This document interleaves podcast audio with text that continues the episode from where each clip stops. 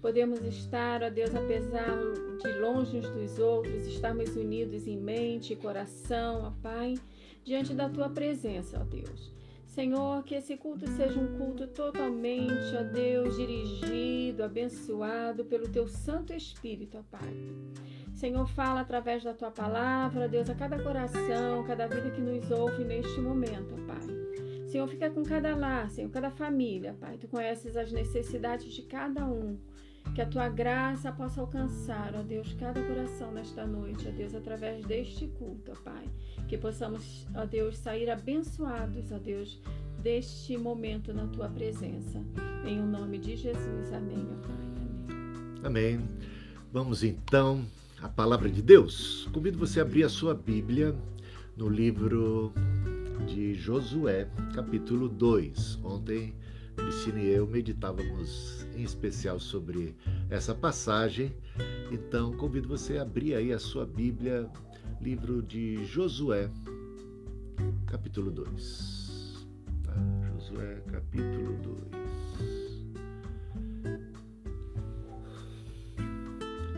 Da localidade de Sitim, Josué, filho de Num, enviou secretamente dois espias, dizendo: Vão e observem a terra e a cidade de Jericó.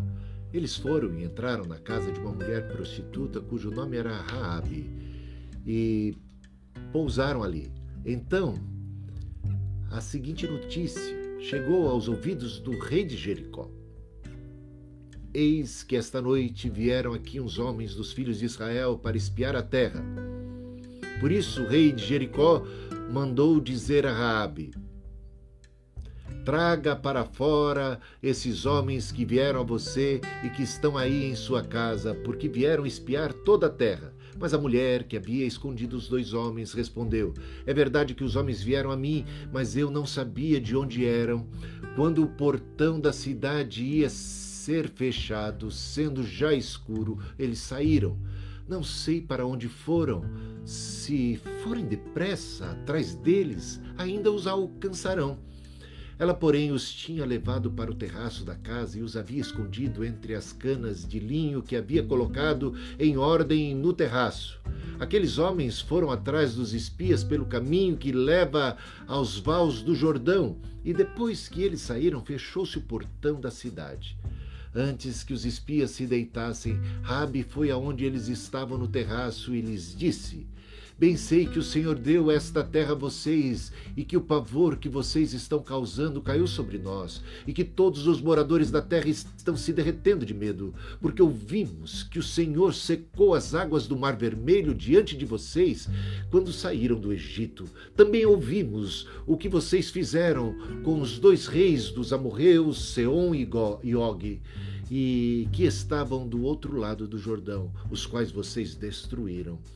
Quando vimos isso, nosso coração se derreteu, todos ficamos desanimados por causa da presença de vocês, porque o Senhor, o Deus de vocês, é Deus em cima nos céus e embaixo na terra. E agora jurem pelo Senhor que, assim como usei de misericórdia para com vocês, vocês também usarão de misericórdia para com a casa de meu pai, e que me darão um sinal certo de que conservarão a vida de meu pai, de minha mãe, dos meus irmãos e das minhas irmãs, com tudo que eles têm, e de que livrarão a nossa vida da morte.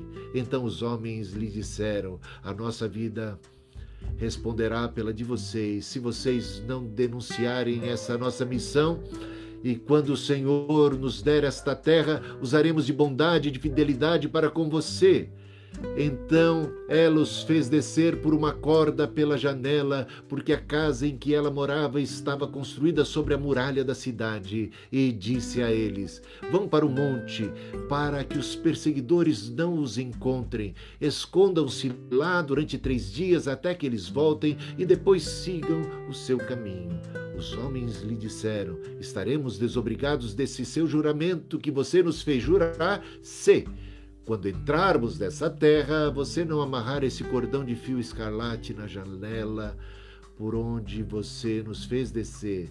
E se você não reunir em sua casa o seu pai, a sua mãe, os seus irmãos e toda a família de seu pai, quem sair para fora da porta da casa será responsável pelo que lhe acontecer, e nós seremos inocentes. Mas se alguém puser a mão em alguém que estiver com você dentro da casa, nós seremos responsáveis.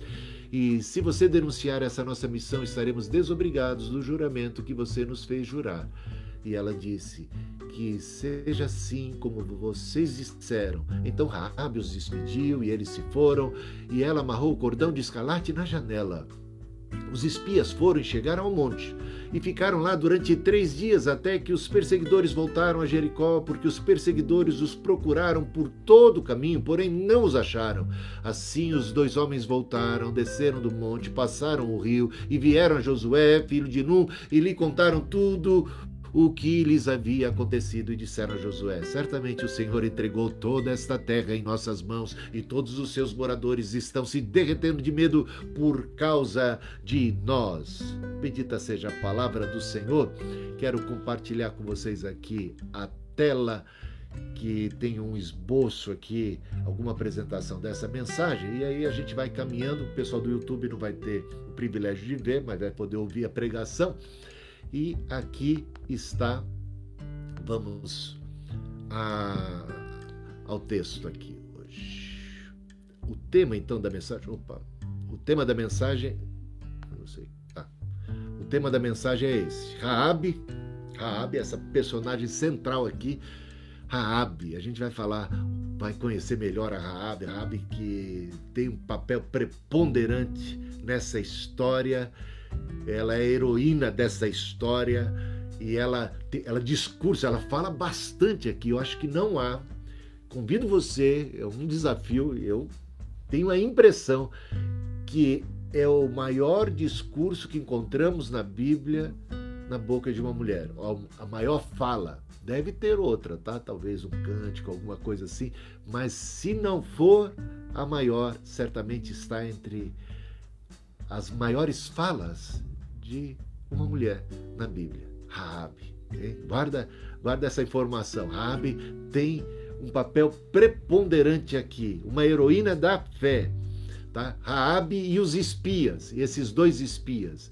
E essa é uma história então de fé, uma história de coragem, está lá em Josué capítulo 2. As questões que a gente vai levantar aqui são as seguintes: por que uma geração inteira de judeus pereceu no deserto? Tá, deixa eu só. Ah, por que uma geração inteira, inteira de judeus pereceu no deserto? 40 anos antes, 12 outros espias foram enviados exatamente à terra de Canaã e o resultado foi outro.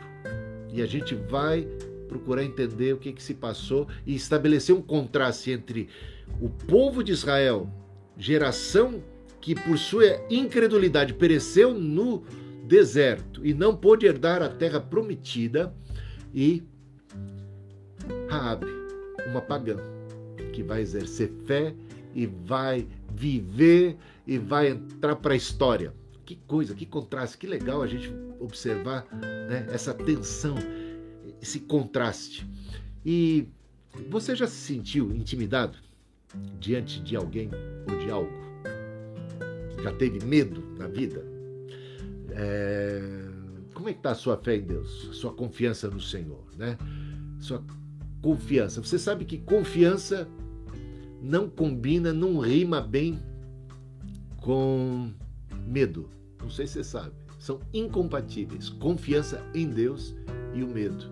E quantas vezes, como cristãos, nos vemos tomados pelo medo, que é sinônimo de incredulidade. Guarda essa também.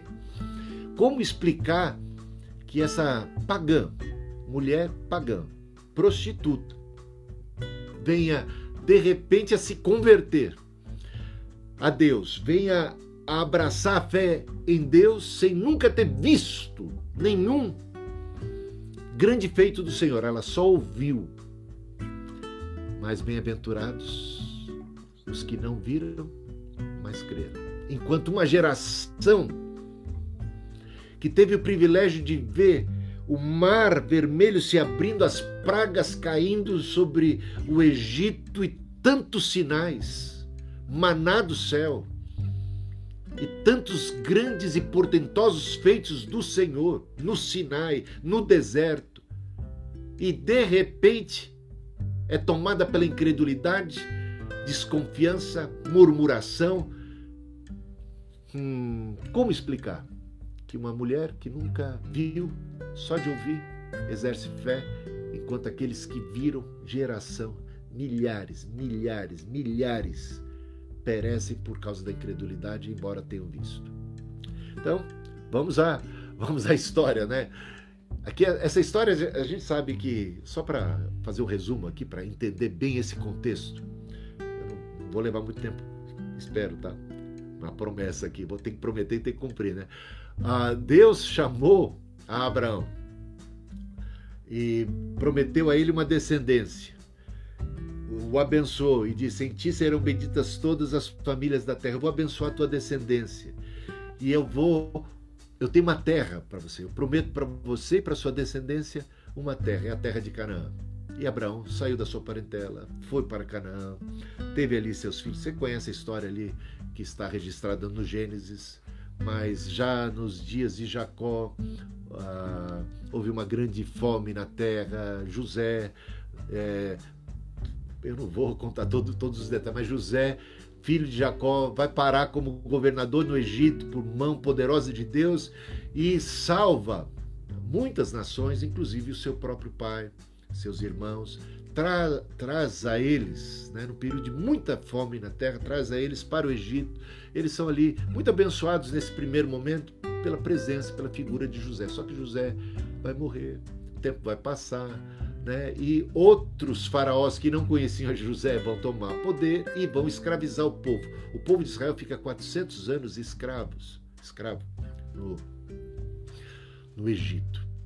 E longe da terra prometida, longe da terra de Canaã. E aí, arrependidos, buscam a Deus, Deus manda o libertador, que é Moisés.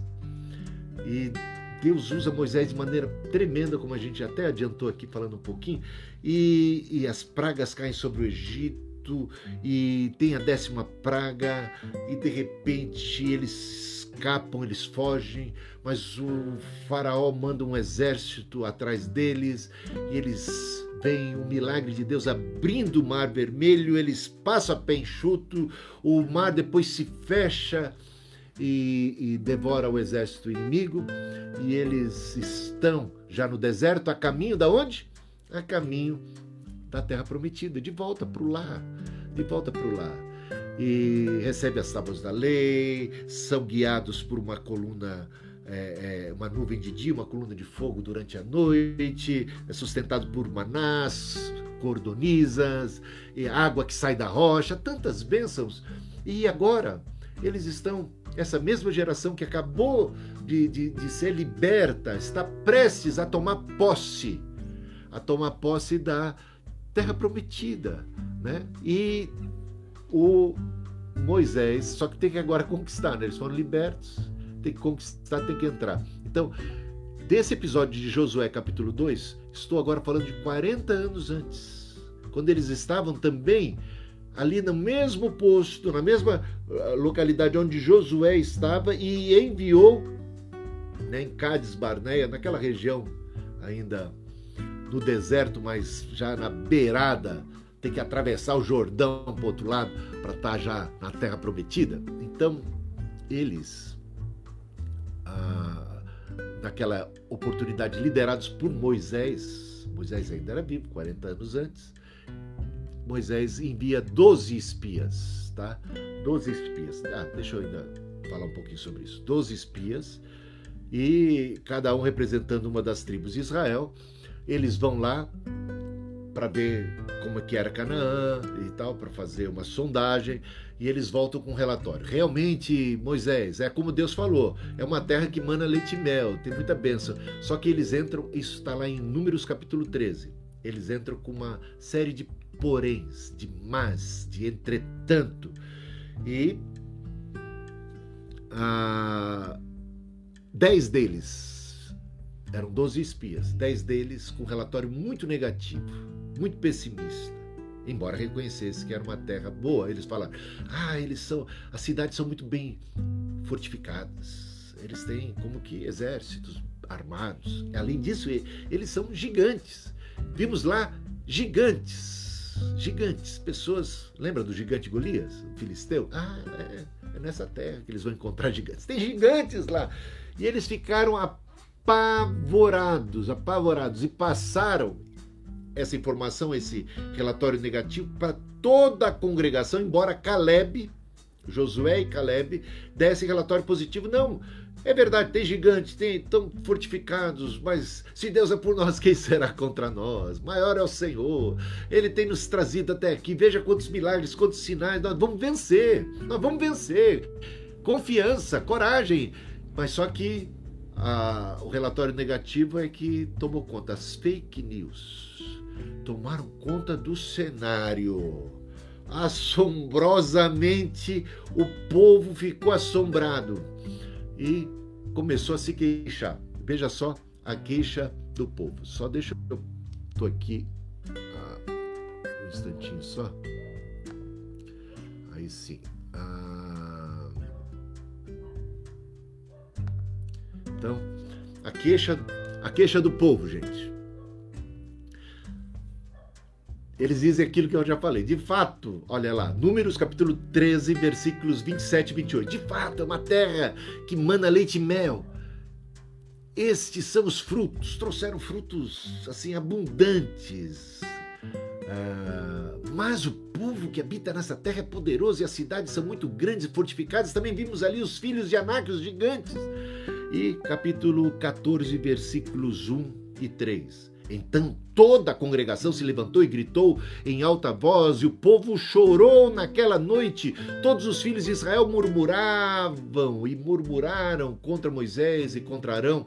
Quem dera tivéssemos morrido na terra do Egito ou mesmo neste deserto. Olha só, hein? E porque o Senhor nos traz essa terra para cairmos à espada e para que nossas mulheres e nossas crianças sejam por presa? Não seria melhor voltarmos para o Egito? E veja aí que eles tentam um motim, pegam em pedras, querem apedrejar, matar Moisés e Arão, os líderes. Estão revoltados com Deus, estão revoltados com a liderança, querem voltar para o Egito, querem voltar a, aos seus ídolos. É, olha, que revolta do povo, que revolta. E se não é o Senhor se manifestando, poderosamente no arraial do povo de Deus, manifestando ali a sua glória com poder, de modo a deixar o povo impactado, o povo ia matar Moisés, ia matar essa situação. A queixa do povo, tudo devido à incredulidade. Um povo que viu os milagres, que presenciou a boa mão de Deus e que ignora tudo isso e que acredita que Deus os está conduzindo para a morte e está totalmente revoltado com Deus, com, com, com, o chamado de Deus, com essa história de terra prometida que nada, vamos voltar para o Egito, é melhor ser escravo, é melhor até morrer no, no, no deserto do que, do que entrar nessa, cair nas mãos dos gigantes. Tá entendendo? É esse o contexto. A falta de fé, o medo deles. E veja o versículo 31, 33, capítulo 13 ainda de Números Números 13, de 31 a 33, eu vou aqui ter um extrato só do que foi dito, né? Diz assim: é mais forte do que nós. Falando desses gigantes, desses povos que habitam Canaã, eles são mais fortes do que nós. Né? Vimos ali gigantes e éramos aos nossos próprios olhos como gafanhotos. Éramos aos nossos próprios olhos como gafanhotos. E aí? Isso aí indica o quê? Um problema de autoestima. Ah, sim, problema de autoestima. Um problema de complexo de inferioridade. Muita gente tem isso. Eles tinham suas razões para terem complexo de inferioridade? Sim. Trata-se de um povo que durante séculos foi escravo no Egito. Ah, então tá explicado, tá justificado. Mas calma lá. A gente sabe que esse povo foi liberto e não foi liberto de qualquer jeito. Esse povo era escravo, mas esse povo foi alcançado pela graça de Deus de um jeito e redimido de uma maneira tão extraordinária e tão poderosa e tão impactante que o seu complexo de inferioridade já tinha que ter ido para o espaço há muito tempo. Concorda comigo ou não?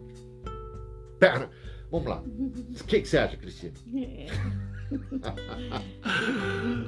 Fala aí. Como é que pode um negócio desse? A gente pode vir com bobeira. Ah, você não sabe. Sabe? Aquele espírito de autocomiseração que eu passei, o que eu vivi, o que eu sofri e tal. Gente, não vamos ignorar toda a nossa história de vida, todo o nosso passado. Não, não estamos desprezando isso. Mas estamos falando de um feito muito maior e muito mais poderoso na nossa vida, nós que somos cristãos. Nós que somos de Deus, fomos tirados do império das trevas e transportados para o reino do Filho do seu amor. Recebemos perdão. Temos agora o Espírito Santo dentro de nós. Temos o Espírito Santo dentro de nós que testifica com o nosso espírito que nós não somos coisa qualquer, que nós somos filhos de Deus.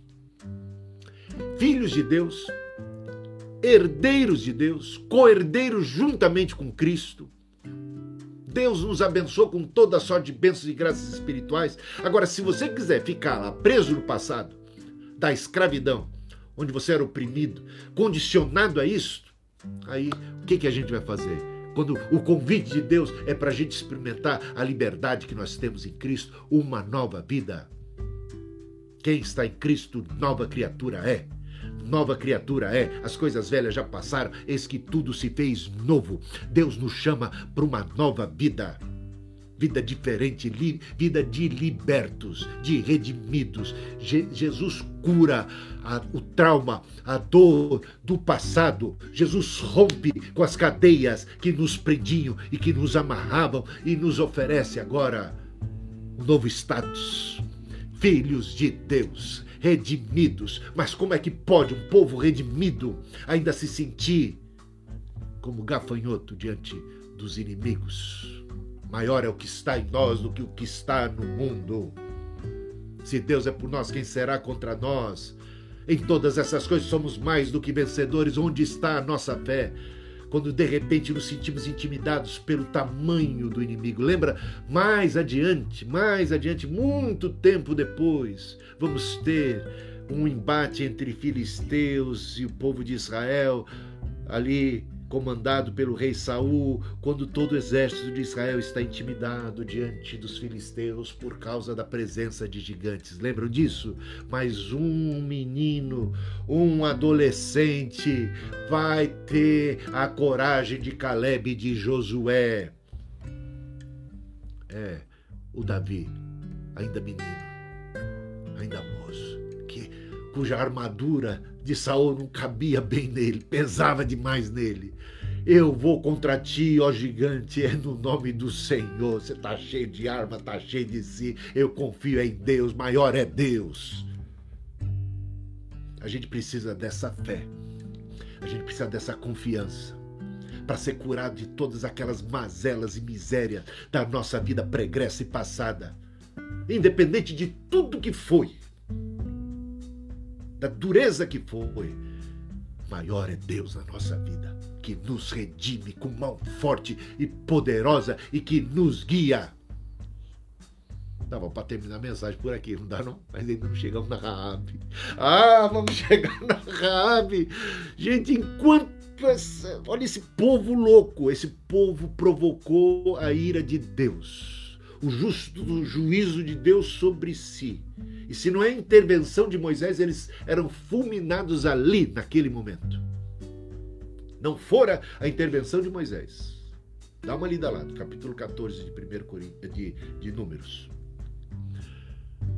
É mais forte do que nós.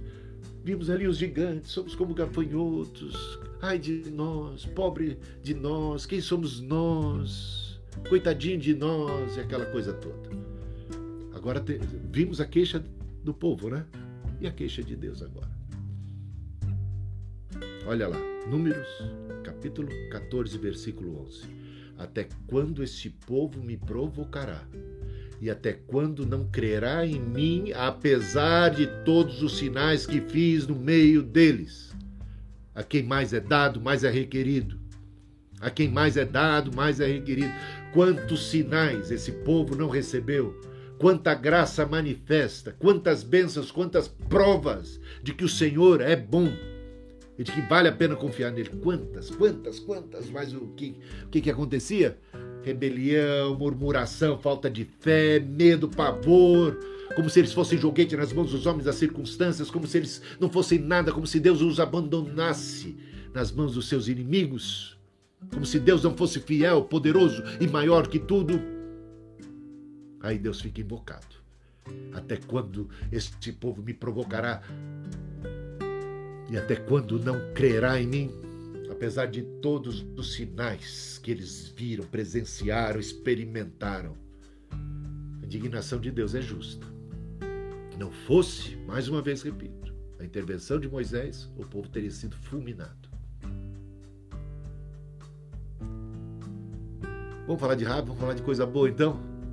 Rabi, pagão. Até então prostituta, mas vai se converter, vai mudar de vida.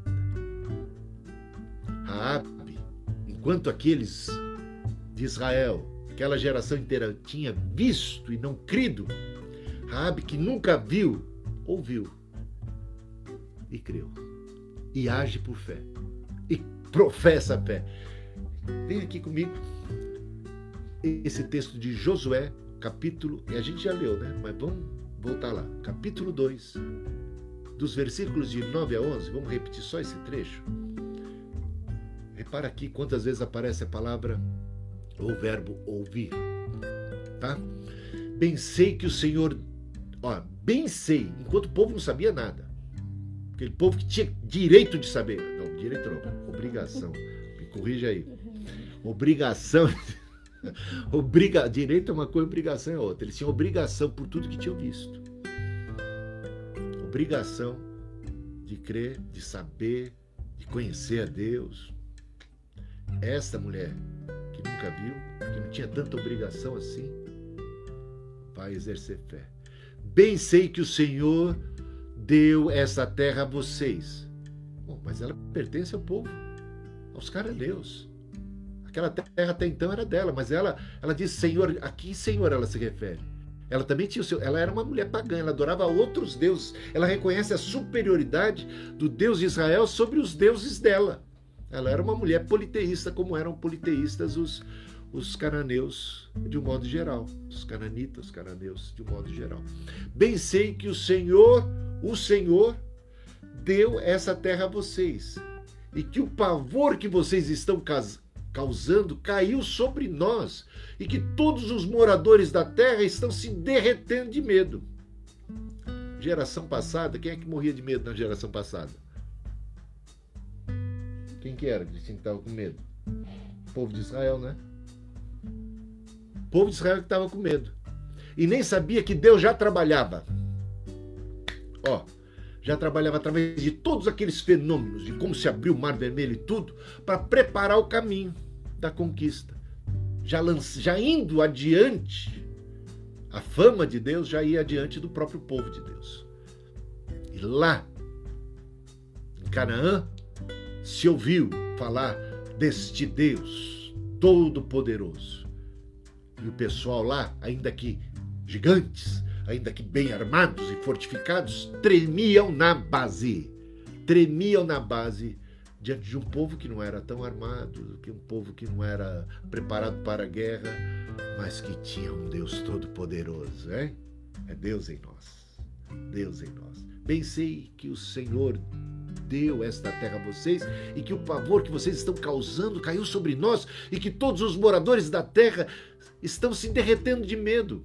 Veja só versículo 10: porque ouvimos que o Senhor, o Deus, o Jeová, secou as águas do mar vermelho diante de vocês quando saíram do Egito.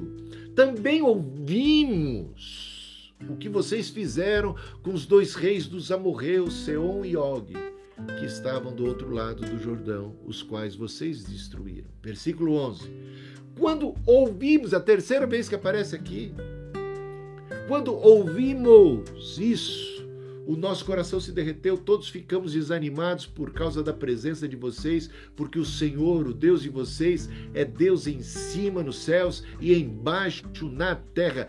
Que declaração de fé! Quer falar aí? Que declaração de fé é essa? Enquanto essa mulher reconhece que há um único e verdadeiro Deus, esse Deus não era do seu povo, e ela se converte a esse Deus, enquanto ela reconhece que Deus é o Criador do céu e da terra, e ela tem fé, e ela teme a esse Deus. O povo de Deus, uma geração inteira, pereceu no deserto. Vai passar 40 anos peregrinando no deserto até que um por um venham a falecer e a morrer no deserto sem jamais herdarem a terra prometida. Uma geração que viu, que contemplou, que recebeu as tábuas da lei, que tinha luz, que tinha graça, que foi objeto de tanto cuidado, de tanto amor, de tanta redenção de Deus e que desprezou a palavra de Deus, que não confiou e que preferiu, que temia muito mais os gigantes e as, e as armas de guerra e, o, e as fortalezas, as muralhas, e essa mulher não confiava nas fortalezas, nas muralhas e nem nos gigantes. Ela temia a Deus. E aí, como é que a gente fica nessa história? Quem é que dá uma lição de moral aqui numa geração do povo, de líderes e de tudo mais? Quantas vezes os pagãos fazem os que são de Deus passarem vergonha? quantas vezes na história os pagãos parecem, demonstram, agem com muito mais fé do que aqueles que tinham a obrigação de ter fé por tudo que viram e experimentaram. É, Enquanto o povo incrédulo pereceu no deserto, o que sabemos a respeito de Raabe? Hein? Ela alcançou salvação para si e para sua casa. Por causa da fé, por causa daquele testemunho. Ela entendeu, olha, o Deus do meu povo não está com nada. O meu povo, porque segue esse Deus, esse falso Deus ou falsos deuses, vai perecer eu boto fé no Deus de vocês. Eu vou te, eu vou ajudar vocês dois a fugirem. Eu vou proteger, vou esconder vocês, correndo risco de ser presa. Ela está de alguma maneira traindo o seu próprio povo, mas está protegendo aquelas que, aqueles que ela reconhece serem de Deus. E se apega a esse Deus e a estes que são de Deus e, e faz um trato vocês. Se eu proteger vocês, vocês me protegem. Quando finalmente vocês vierem para cá, porque eu sei que vocês vão ter vitória, porque eu sei que o Deus de vocês é que vai vencer nessa batalha, porque eu sei que o Deus de vocês é que tem poder, porque se fosse confiar nas armas e tudo e toda a estrutura, não tinha para ninguém, era nossa vitória. Mas eu creio no Deus de vocês e peço a proteção dele. Por favor, rogue ao Deus de vocês, ou haja com misericórdia em relação a mim que eu vou, eu vou ajudar vocês. Que fé dessa mulher, que atitude de coragem. E o trato é feito. E conta aí, Cristina, como é que eles foram protegidos? É um negócio muito interessante nessa história, né? é bem interessante porque o, os espias falam para ela, né? Porque ela pede proteção casa dela, para os pais e para toda a família. E os espias falam para ela: olha, você precisa colocar um cordão de escarlate na sua janela e ficar todos dentro de casa.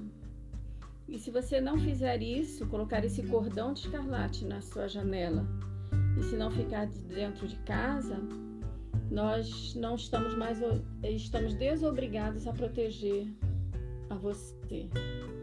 Então aí a gente volta lá, né, quando o povo foi liberto do, do Egito, quando Deus fala, o anjo passa, né, fala para eles colocarem o sangue do cordeiro na, nos umbrais e pede que eles fiquem dentro de casa. Então é, a gente percebe que é a cobertura do sangue de Cristo sobre aquelas pessoas, sobre sobre eles. Né? E o que eu achei bem interessante aqui é que quando eles falaram isso para ela e viraram as costas e foram embora. Mas assim que eles saíram, ela já colocou o cordão. Então ela não titubeou, ela não esperou. É, ela não falou, ah, mais tarde eu coloco, à tarde eu coloco, à noite eu coloco, amanhã eu coloco, porque eles iam demorar para voltar.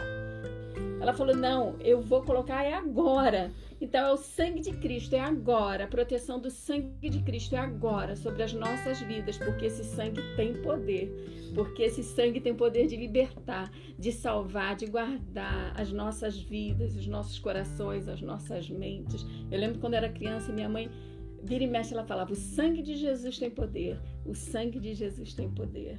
Que estejamos é. sobre essa cobertura, né, desse sangue. Quando o juízo de Deus veio sobre o Egito, o Senhor orientou para se protegerem desse juízo, o sangue do cordeiro sacrificado seja aplicado nos umbrais. Fique debaixo da casa, debaixo da cobertura do sangue. E, era salva a casa toda. Esta mulher agora, o juízo vem sobre Jericó, sobre a sua terra, sobre o seu povo. E de repente a orientação, o escarlate vermelho, que lembra o sangue aplicado na janela da casa para proteção de todos os que estiverem ali naquela casa. A ideia também, crer no Senhor Jesus Cristo, será salvo tu e tua casa, hein?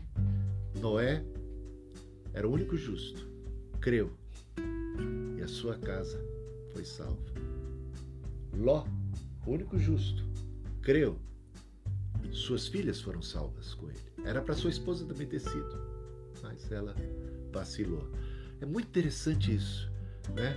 E da, da fé, quando você crê no Senhor, você agora aliançado com Deus, passa a ser um canal de bênção para sua família.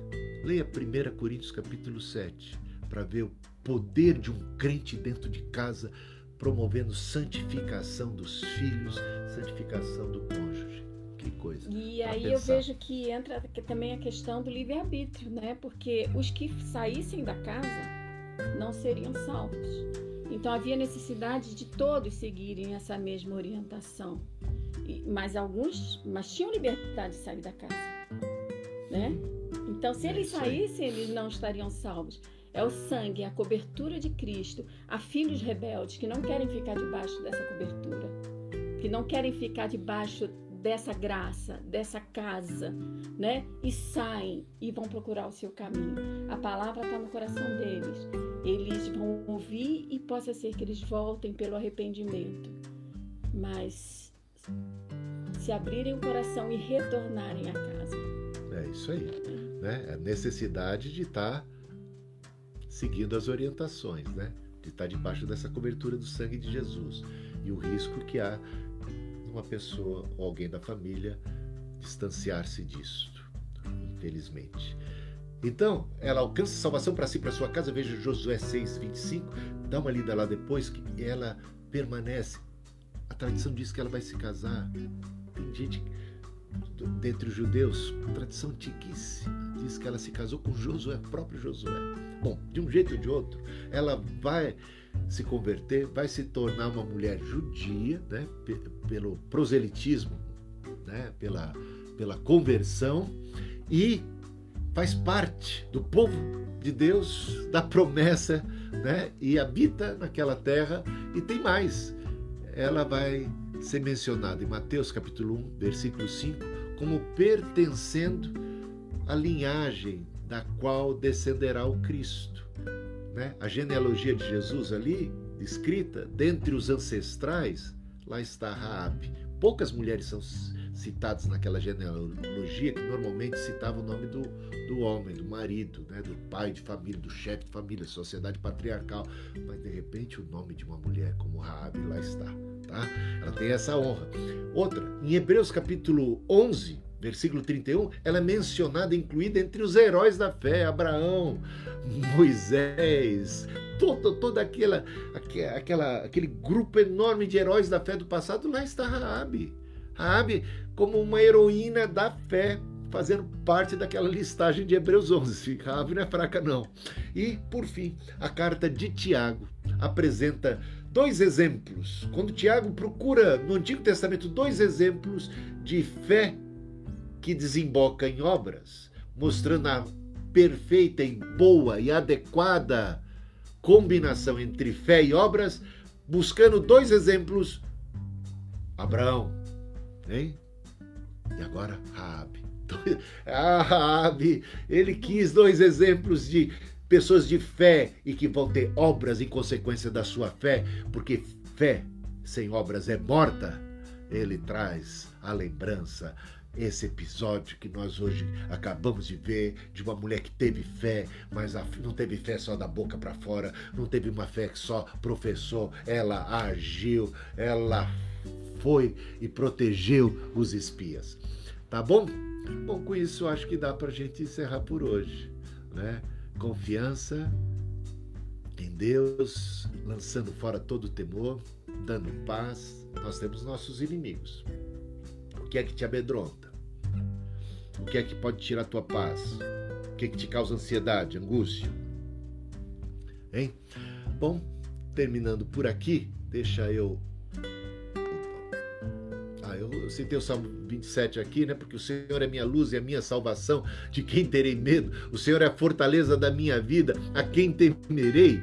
Ainda que um exército se acampe contra mim, não se atemorizará o meu coração, e se estourar contra mim a guerra, contra mim, é quase que Lembra do episódio de Geazi, do Eliseu, e de repente o exército acampando contra eles, e o Geazi apavorado, morrendo de medo, o Eliseu numa paz o exército inimigo ali buscando realmente a vida do Eliseu, ali para capturá-lo, para torturá-lo, para matá-lo, e ele na paz. Ele orou pelo Geazi. Geazi, você não está enxergando bem.